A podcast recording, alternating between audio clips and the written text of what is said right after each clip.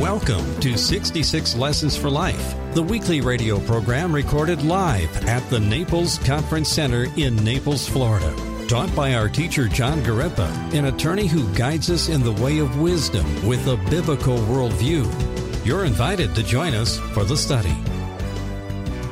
We are in the Gospel of John, chapter 12. Turned out a new outline for you. A couple of thoughts I wanted to just bring together from our previous outline, which relates to verses 35 and 36, because that's going to relate to what we're going to talk about today.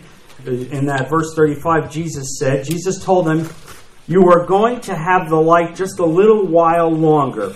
Walk while you have the light before darkness overtakes you. The man who walks in the dark does not know where he is going. Put your trust in the light while you have it so that you may become sons of light.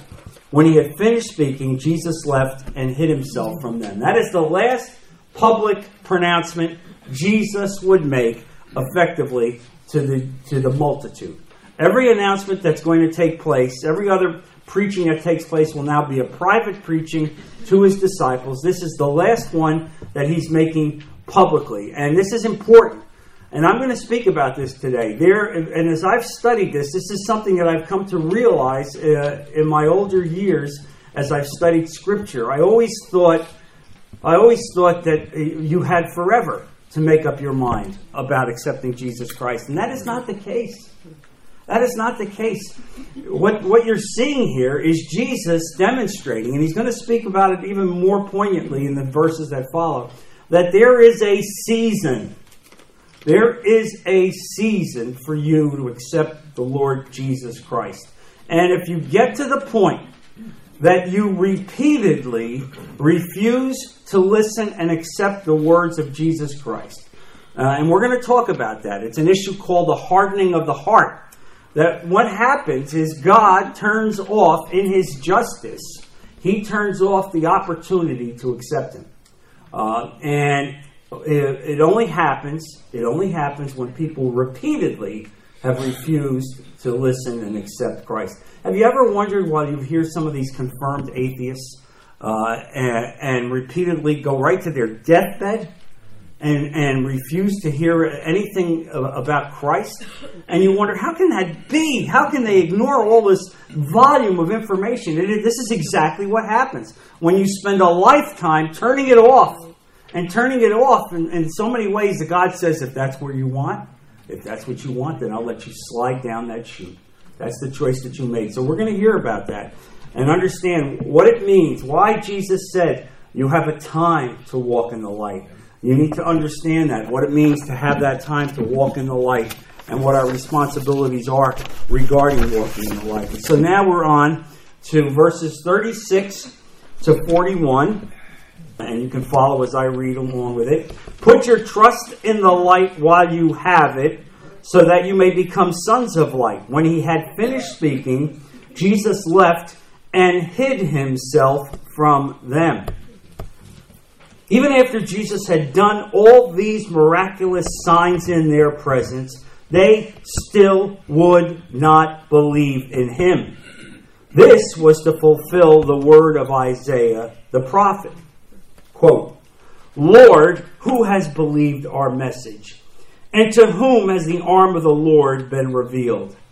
For this reason, they could not believe, because as Isaiah says elsewhere, he has blinded their eyes and deadened their hearts, so they can neither see with their eyes, nor understand with their hearts, nor turn, and I would heal them.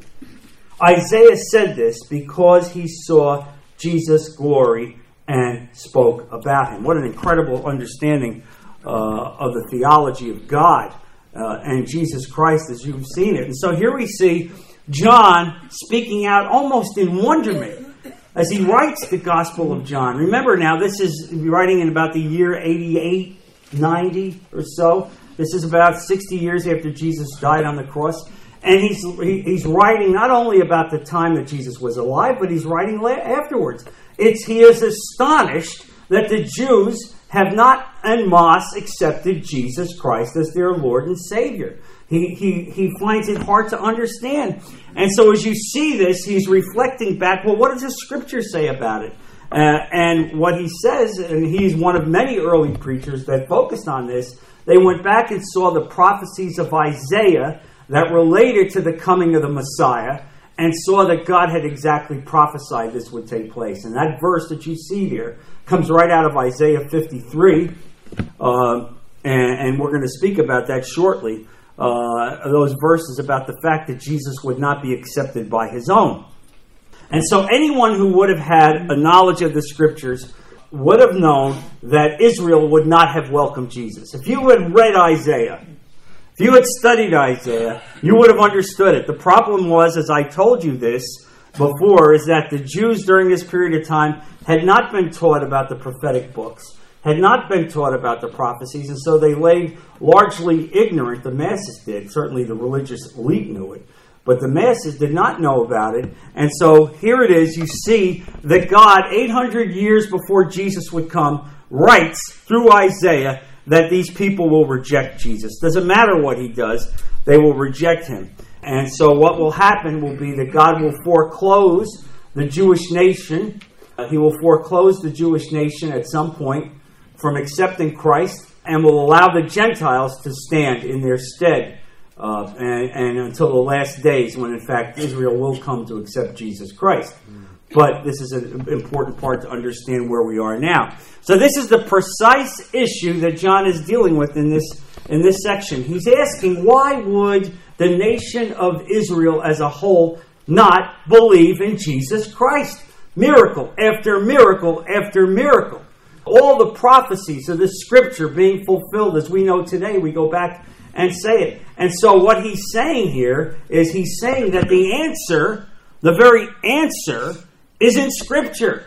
And what he's saying here, he cites in verses 37 and, and uh, 38, he is citing uh, Isaiah. Now turn to Isaiah 53, uh, verses uh, 1 to 3. And you know this is the great chapter in Isaiah that speaks about the coming of Christ. And 800 years before, verse 1 Who has believed our message? And to whom has the arm of the Lord been revealed? The answer there is no one. No one has believed our message from Israel. No one. He grew up before him like a tender shoot and like a root out of dry ground. He had no beauty or majesty to attract us to him.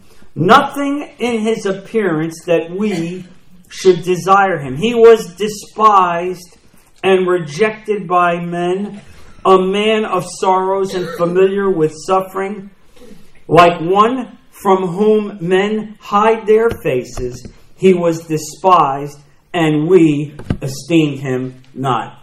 How do you like that? How do you like that? Sends shivers up my, my spine when I realize that God wrote this, and I'll say God wrote it. He took the pen of Isaiah, but he moved the pen he wrote this 800 years before Christ would be born. And you understand, and, somebody will say to me, Well, I don't understand it. Did God predestine this? No, God did not predestine. God does not predestine you to failure. God knows it's foreknowledge. He knows at the moment that you are created, as, if, as the molecules for your creation come together, He looks at it, and in His divine foreknowledge, He knows what you'll do. He knows what you will do. He gives you the freedom to make the choice, but He knows what you will do, and He will give you the grace to accept Him. But what you're seeing here is He recognized that corporately, as a nation, yes, individual Jews would come to Jesus Christ. Look at the disciples.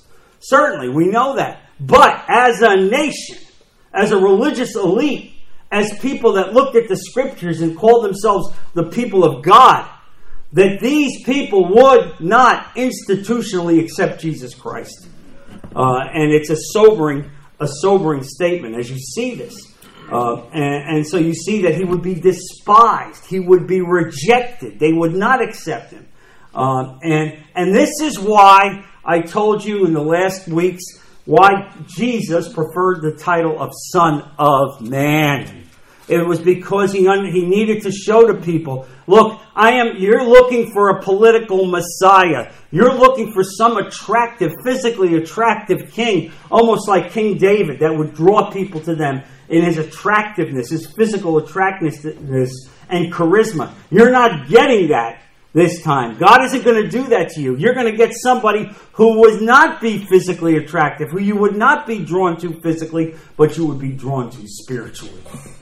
And yet they rejected him. And you see this question. And so it's amazing. Who has believed our message? And to whom has the arm of the Lord been revealed? The answer is no one. No one. No one in that nation, really, as a, as a representative of institutional uh, Judaism.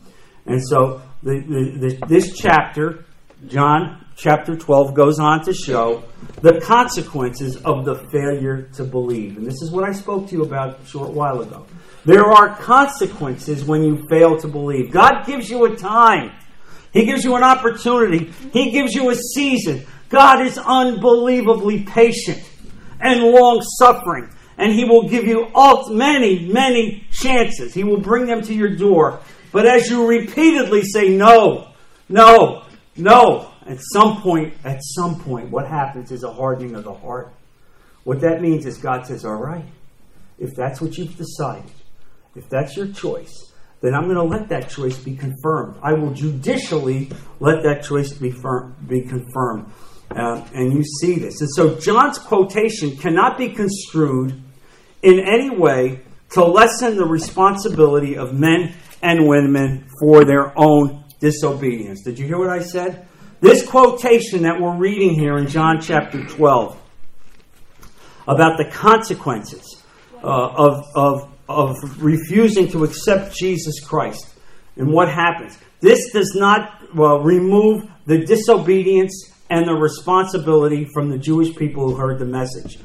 God doesn't uh, predestine you to failure. God doesn't predestine you to hell. You go there all by yourself.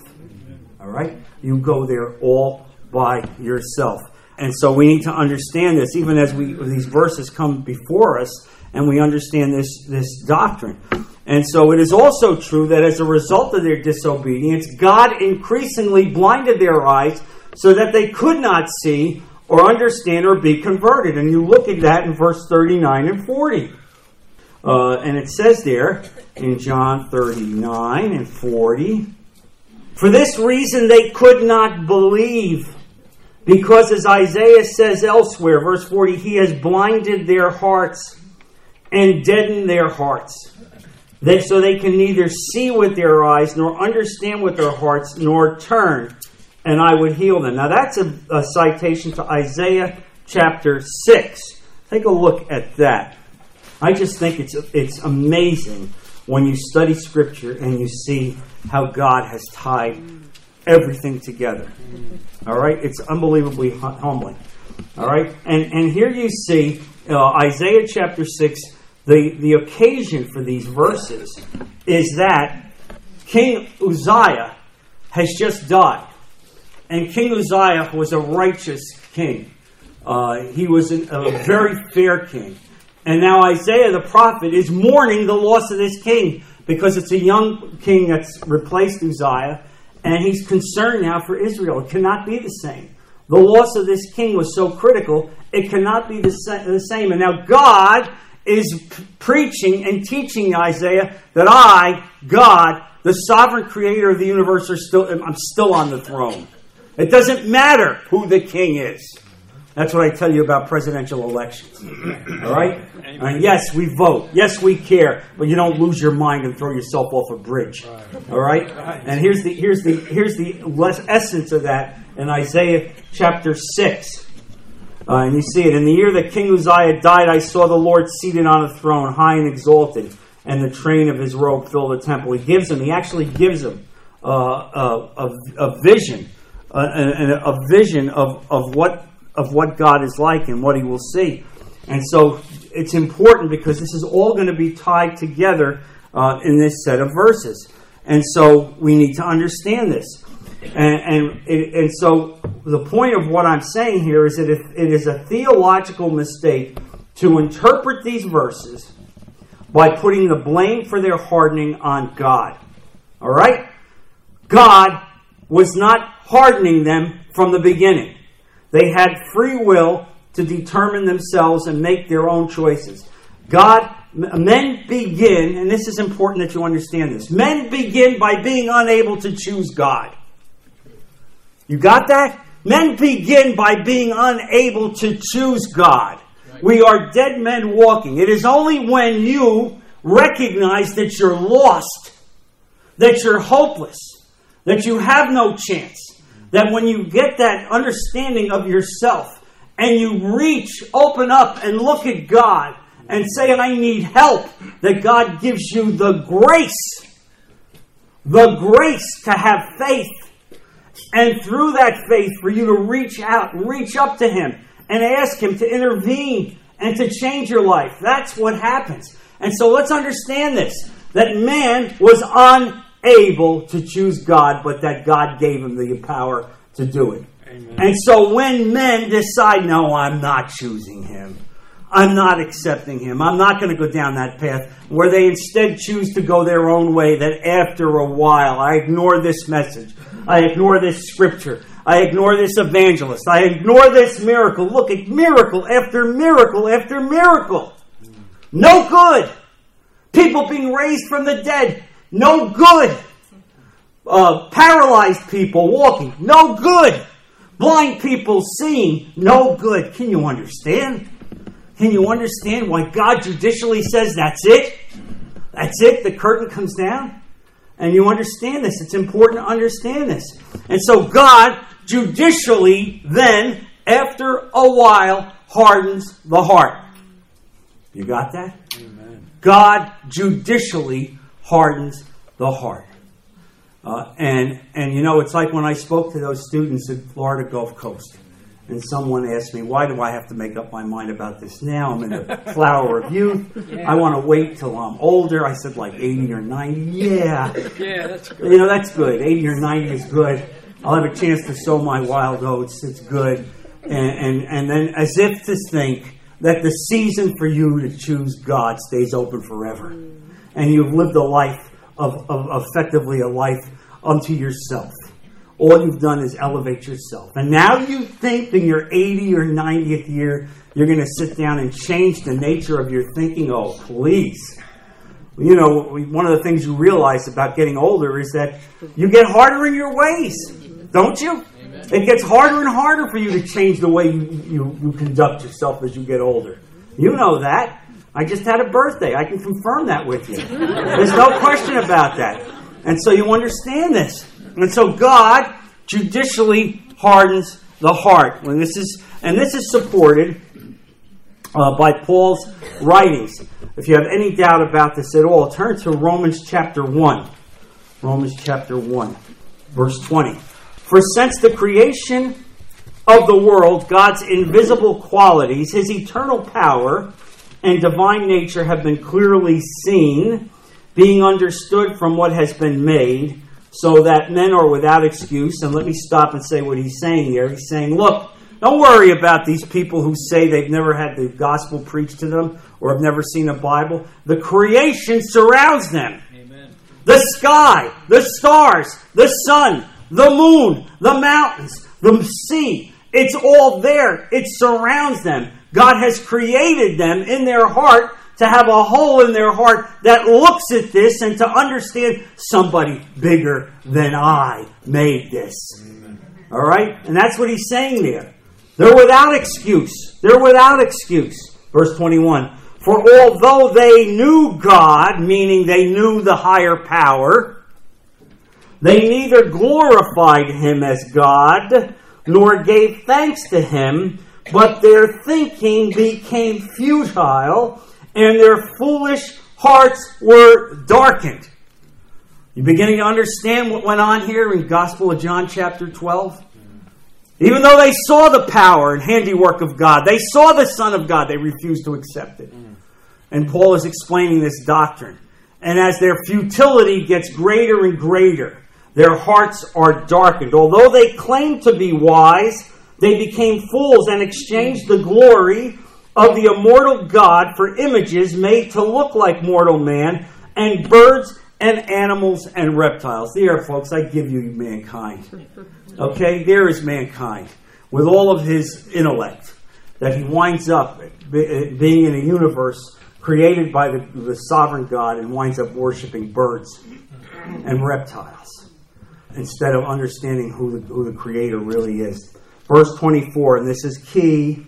Therefore, God gave them over in the sinful desires of their hearts to sexual impurity for the degrading of their bodies with one another. They exchanged the truth of God for a lie and worshiped and served created things rather than the Creator who is forever praised. Amen. Amen. There it is. There it is. So you sit today and you wonder, how can this all happen? How does our world seem like it's it's going south, that everything is imploding? It's been written before. There's nothing new taking place. What do you think? This has all happened before. He's writing about this 2,000 years ago. They refused to accept Jesus. It didn't matter about the miracles. It didn't matter about the scripture foretelling who he was. They ripped it all up. Don't tell me. I don't want to hear it. It's like it's like that Jewish man that I know that I, I speak to periodically about Jesus. And I'll say to him, How do you tell me what you do when you read Isaiah 53? And he says to me, No, I don't like to read things that can undermine my faith. yeah. Yeah, you're right about that. You're right about that. But you see, that's what happens. That's exactly what happens as you go down this path and you don't choose to follow God. And you see this in so many ways. You, you understand this. This is an important doctrine to understand. Uh, and it's not the first time. This is not the first time. By the way, look at verse 28 in that same chapter.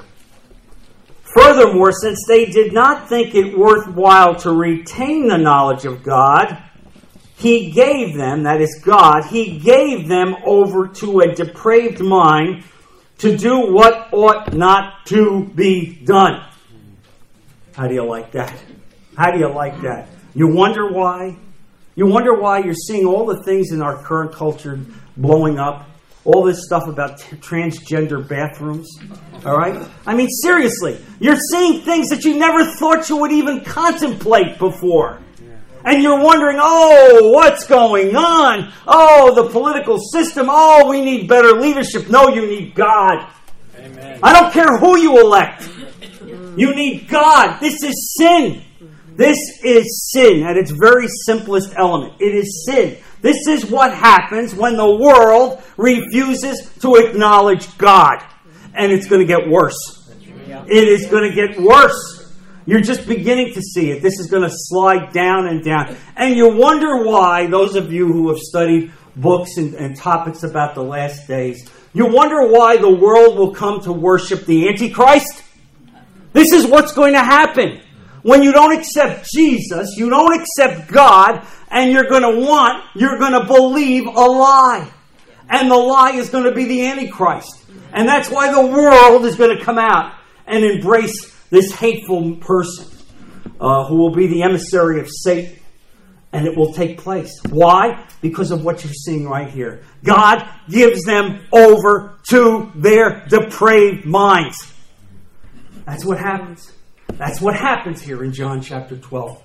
God is, is, is saying this. And you have to understand this is important uh, because people don't talk about this too much. You know, we don't like to see these kind of things. You know, you want to come to church and you want to go, oh, yeah, God loves me. Yes. And I'm going to be able to speak to other people and bring them to Jesus. Yes. Oh, we're all going to be together in heaven. Yes. But yet, listen to this word. This isn't John Garippa saying it, it's John the Apostle saying it. It's God saying it through Paul. It's Isaiah saying it through God. There is a time, there is a season. And when you repeatedly refuse to accept God, when you look at others, when you elevate yourself, and eventually God will give you over to a depraved mind. And so you wonder, you wonder why, how this could have happened during the times of Jesus. How can this happen? How can it happen? Well, if you read scriptures, you would have known it would have, it would have been so uh, obvious. Now, this is not the only time that we're going to read about the issue of hardening. Uh, we're going to see a good example of it back in Exodus. Turn to Exodus chapter 7. And this is Pharaoh.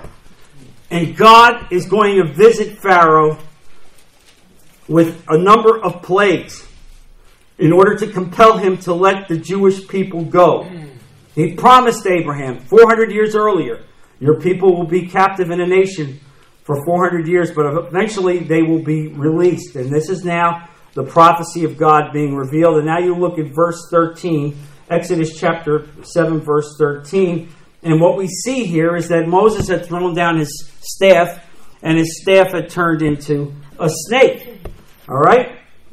Uh, and then what happened? Well, Pharaoh had his magicians throw down their staff, and their staffs became snakes. Does it, what does that mean? It means that Satan has power. All right? Don't think that Satan doesn't have power. Don't think that there are not black arts out there, dark arts that could take place. Let me tell you, folks, don't go fooling around with fortune tellers. All right? Bible's very clear about that. Don't go fooling around there. All right? Don't go fooling around with that stuff. And so what you see here is that the magicians threw their staff down, and their staff, the seven staffs, became snakes. But what happened? Moses' snake winds up devouring all of the others. All right? Uh, and you see that in verse 12. Each one threw down his staff, and it became a snake. But Aaron's staff swallowed up their staffs. Yet Pharaoh's heart became hard, and he would not listen to them. Just as the Lord had said. Uh oh. You understand? Warning. You were sliding down the path. God hadn't hardened his heart yet. You understand? He hadn't hardened his heart yet, but he's sliding down the road. All right? And this is what happens. Look further on. Look, look at verse 22, same, same uh, chapter. But the Egyptian ma- magicians, and this again, Moses had turned the, the Nile River blood, uh, uh, through, uh, turned it into blood. But the Egyptian magicians did the same thing by their secret arts. Probably what that was is some container of water. It wasn't certainly the Nile, some something, maybe a pond. The Egyptian magician, magician did the same thing by their secret arts, and Pharaoh's heart became hard. He would not listen to Moses and Aaron, just as the Lord had said. Instead, he turned and went into his palace and did not even take this to heart. And all the Egyptians dug along the Nile to get drinking water because they could not drink the water of the river. Can you imagine this? God tells him the water's going to turn into blood. The Nile River, the very life giving source for everything in Egypt. I'm going to turn it into blood. And he does not believe it's God. His heart wasn't hardened yet. Not yet. That's coming. Look at chapter 9. Now that now boils. Boils are inflicted upon all the people. Can you imagine? Just all, all of them have boils as a result of this. Um, look at verse 11. The magicians could not stand before Moses because of the boils that were on them and on all the Egyptians. But the Lord hardened Pharaoh's heart and he would not listen to Moses and Aaron just as the Lord had said to Moses. You understand? Okay, I gave you a chance. I, you stood in front of the power of God. You saw God being exhibited and you said no, no, no. Finally, guess what? You want no? I give you no. Now you have no. Now your heart is hardened. Now you will not listen, and the destruction is going to be reaped upon you and upon the rest of the people of Egypt because of your of your hard headedness and refusal to understand what I'm about. Look also at chapter 10, verse 20. Verse 18. Moses then left Pharaoh and prayed to the Lord, and the Lord changed the wind to a very strong west wind, which caught up the locusts and carried them into the Red Sea. Not a locust was left anywhere in Egypt, but the Lord hardened Pharaoh's heart, and he would not let the Israelites go. Have I made my point? Mm-hmm. You understand? I've taken you through the Gospel of John. We, we stopped in Romans, and Paul spoke about it. And now I bring you back to Exodus demonstrating the hand of God. There is a time, there is a season, there is an opportunity to accept Jesus Christ, but it's not forever. And when you repeatedly, repeatedly, in the face of the power of God and the Holy Spirit, you see the manifestation of God, you see who Jesus is, you, and yet you say, I don't want to hear it, I don't want to know it, I refuse to accept it, the curtain comes down. Let that never happen to anybody that you know. Let it never happen to anybody you know. Our job is to continue to be the messengers. We are not the judicial determination. Only God is. God judicially determines. And we'll continue this next week as we continue with uh, John chapter 12. Let's close in prayer. Heavenly Father, Lord Jesus, I thank you, Father, for the words that you've given us, for the warning, Lord. Our hearts are sobered as we understand what this means, the great gift of salvation that you've given us for a season. And we leave here today understanding that with a, a greater urgency for those members of our family who have not yet accepted.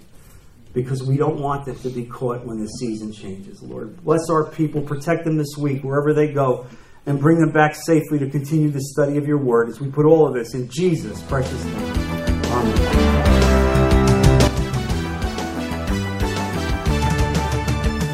Thank you for listening to 66 Lessons for Life, the men's Bible study taught by John Garippa and recorded live at the Naples Conference Center in Naples, Florida. The fear of the Lord is the beginning of wisdom, and knowledge of the Holy One is understanding, so that you, the man of God, would be thoroughly equipped for every good work. For more information about the program or attending the Naples Men's Bible Study at the Naples Conference Center, go to our website at 66lessonsforlife.com.